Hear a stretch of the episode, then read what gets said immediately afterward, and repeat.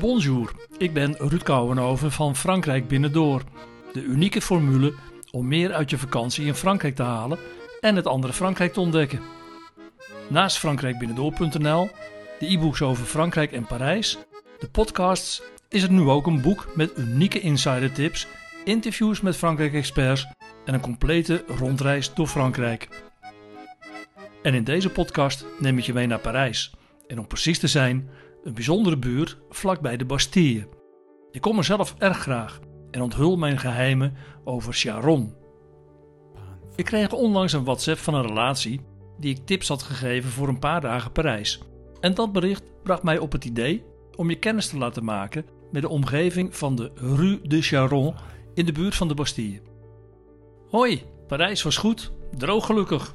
Ik heb een mooie straat achter Rue de Lap ontdekt. Zo begon de WhatsApp van iemand die ik wat tips voor Parijs had gegeven. En er was ook bij een restaurant geweest dat ik hem getipt had. En ik kreeg een foto met de veelzeggende tekst doorgestuurd. Topadresje, Enoteka. En wat een goede tip.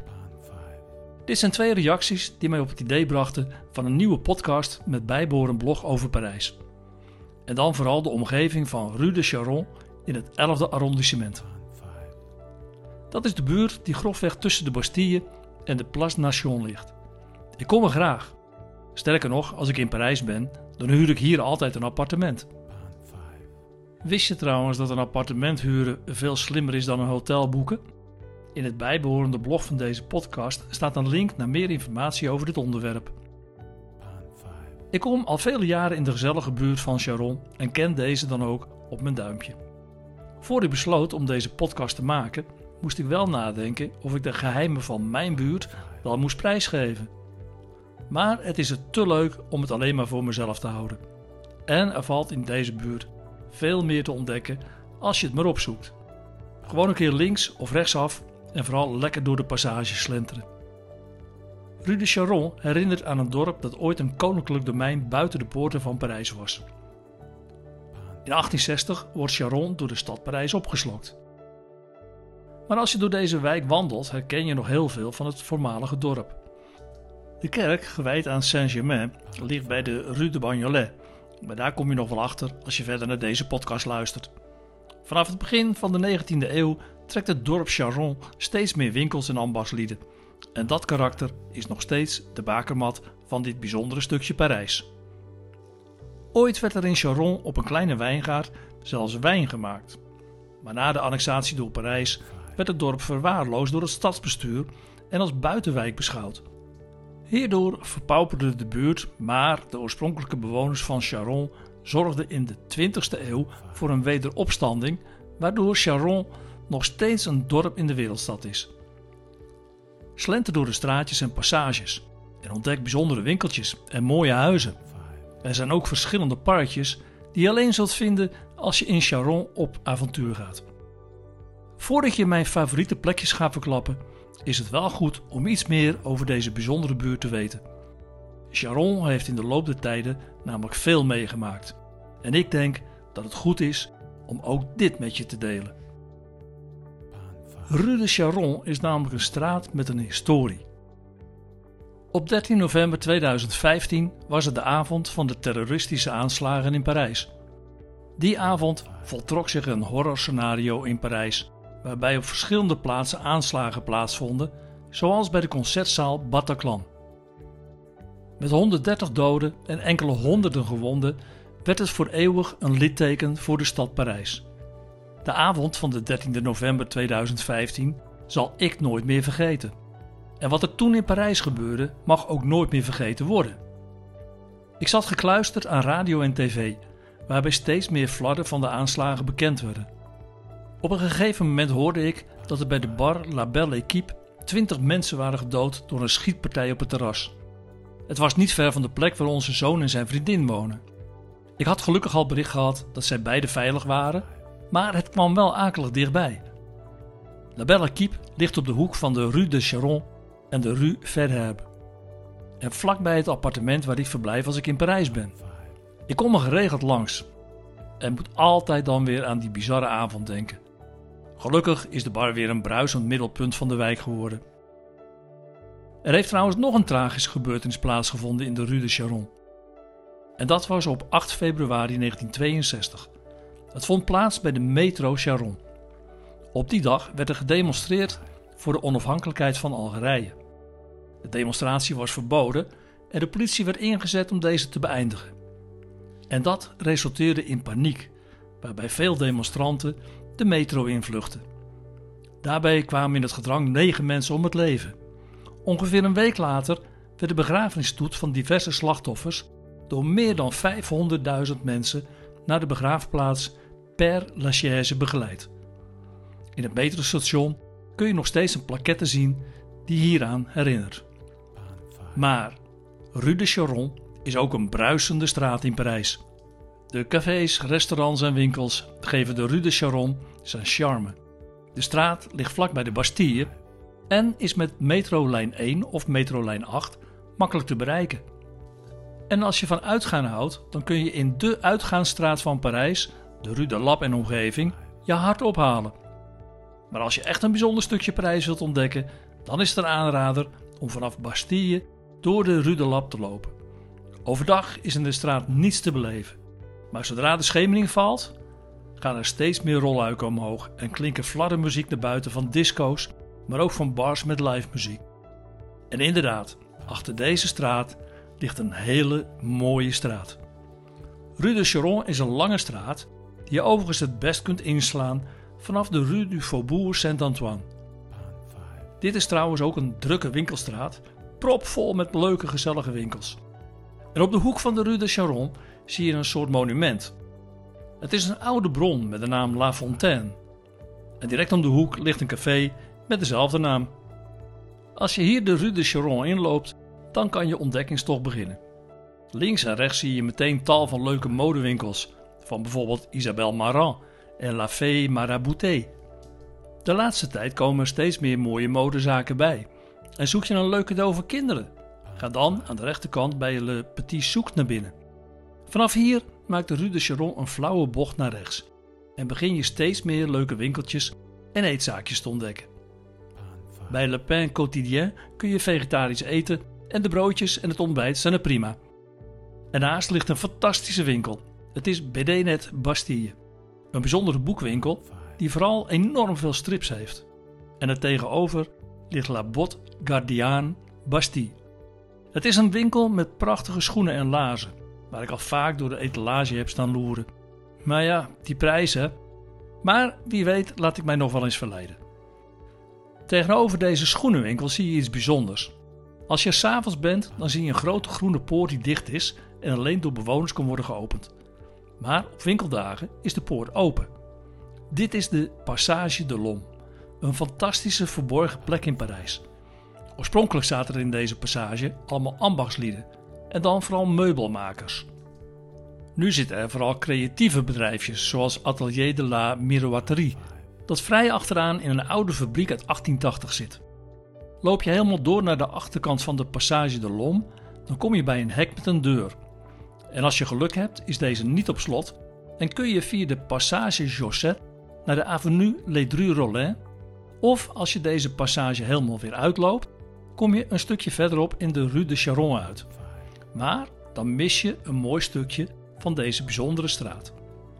Als je de Passage de l'Homme weer uitloopt waar je erin bent gegaan, dan kun je bij het populaire Café Charon wat nuttigen. Zodra het weer het toelaat, is het op het terras super gezellig tot laat in de avond. Heb je liever een kop soep? Dan is de knalgele gevel van Le Bar à Soupe niet te missen.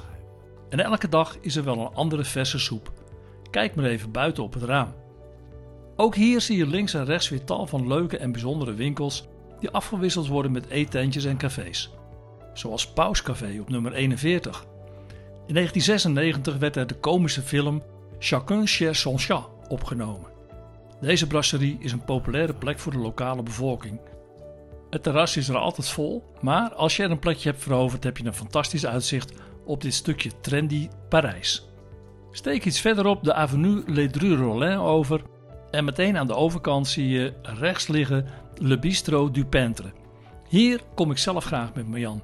De sfeer is er ongedwongen en boven is er een gezellige zaal waar je met een groepje vrienden bijvoorbeeld lekker kunt eten. Geen haute cuisine, maar gewoon een no-nonsense Franse keuken met een topsfeer. Wel even reserveren van tevoren. Er is echter meer, zoals een kerk en een paar bijzondere restaurants. En wil je wel eens iets anders dan anders? Kijk dan eens bij nummer 74, want daar ligt Paris Hanoi Charon. Een Vietnamees restaurant van drie broers die in 1996 in het 11e arrondissement met een eetkraampje op een rommelmarkt in Charon stonden. En sindsdien zijn ze er niet meer weg te slaan en zijn ze volgens velen dé plek om de Vietnamese keuken te proeven. De Franse kok Alain Caron, je weet wel, die van dat grappige Nederlands, noemt ze zelfs in zijn boek Tour d'Alain. Een boek dat sowieso een aanrader is als je van Frankrijk en lekker eten houdt. Als je verder de Rue Saint-Bernard oversteekt en een lekkere trek begint te krijgen, dan ligt rechts op nummer 80 het toprestaurant Septime. Hier is Bertrand Grébeau de chef. Ooit liep hij stage bij sterrenchef Alain Passard. En eten in Septime is volgens kenners een hele ervaring. En ondanks de hoge kwaliteit redelijk betaalbaar. Ik ben er nog niet geweest, maar wat niet is, kan nog komen.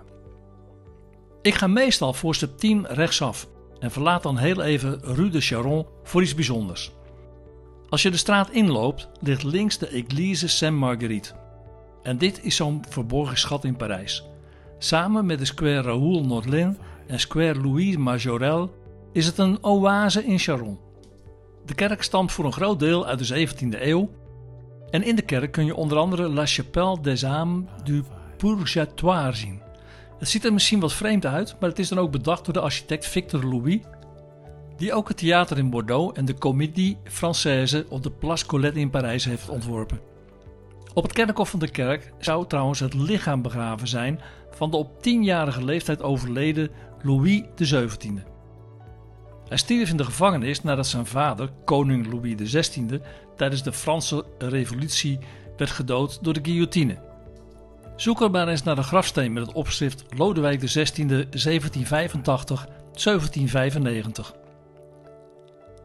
Als je na dit ommetje via de andere kant van de kerk terugloopt naar Rue de Charon en daar rechtsaf gaat, zie je bij de Rue Verherbe op de hoek La Belle Équipe liggen. Hier willen dus op 13 november 2015 de slachtoffers die er s'avonds niet vermoedend zaten te kletsen en te genieten.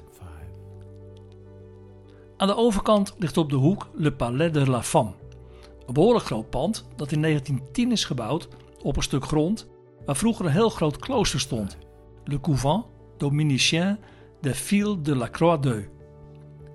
Het pand heeft een wat vreemde historie, want toen de nonnen het klooster verlieten, werd het afgebroken. En het pand dat er in 1910 verscheen was een hotel voor alleenstaande mannen. En het eerste in zijn soort in Frankrijk. Maar in de Eerste Wereldoorlog vertrokken de mannen naar het front en kwam het leeg te staan. En sinds 1926 is het eigendom van het Franse leger des Heils en is het er opvang voor jonge en alleenstaande vrouwen. Er zijn 630 kamers en bij elke kamer staat een bordje met de naam van de financiers die de bouw mogelijk maakten. Het was een hele vroege vorm van crowdfunding om het geld voor de bouw bij elkaar te krijgen. Verderop kom je uiteindelijk bij de kruising met de boulevard Voltaire, waar Metro Charon lijn 9 ligt. De Rue de Charon loopt daarna nog een heel stuk door, maar wordt naar mijn mening dan wel wat minder interessant. En toch is het de moeite waard om door te wandelen naar het eind. Want als je dan de boulevard Charon oversteekt, zit je vlakbij de beroemde begraafplaats Cimetière du Père Lachaise. En in totaal heb je dan bijna 2 kilometer afgelegd. In de volgende podcast over Parijs zal ik je dan mijn tips geven over deze buurt, want hier zit je in het laatste en twintigste arrondissement van Parijs dat Ménilmontant heet. En ook daar valt heel veel te ontdekken. In het blog dat bij deze podcast hoort vind je tal van handige links om nog meer in deze leuke buurt te ontdekken. Ik geef je ook tips om een accommodatie in het gezellige 11e arrondissement te boeken. Je vindt deze tips op frankrijkbinnendoor.nl slash rue-de-charon-parijs. En wil je meer van mijn tips over Frankrijk? Bestel dan nu mijn boek Frankrijk Binnendoor. Ontdek het andere Frankrijk. Het staat boordevol tips van locals, experts en met een dag voor dag beschreven rondreis van 24 dagen en maar liefst 4100 kilometer dwars door Frankrijk. Het is verkrijgbaar bij elke boekwinkel, de online shops en de ANWB-winkels. En natuurlijk op frankrijkbinnendoor.nl slash boek. Oh ja, vond je deze podcast leuk? Abonneer je dan in Apple Podcast, Spotify, Stitcher of Soundcloud.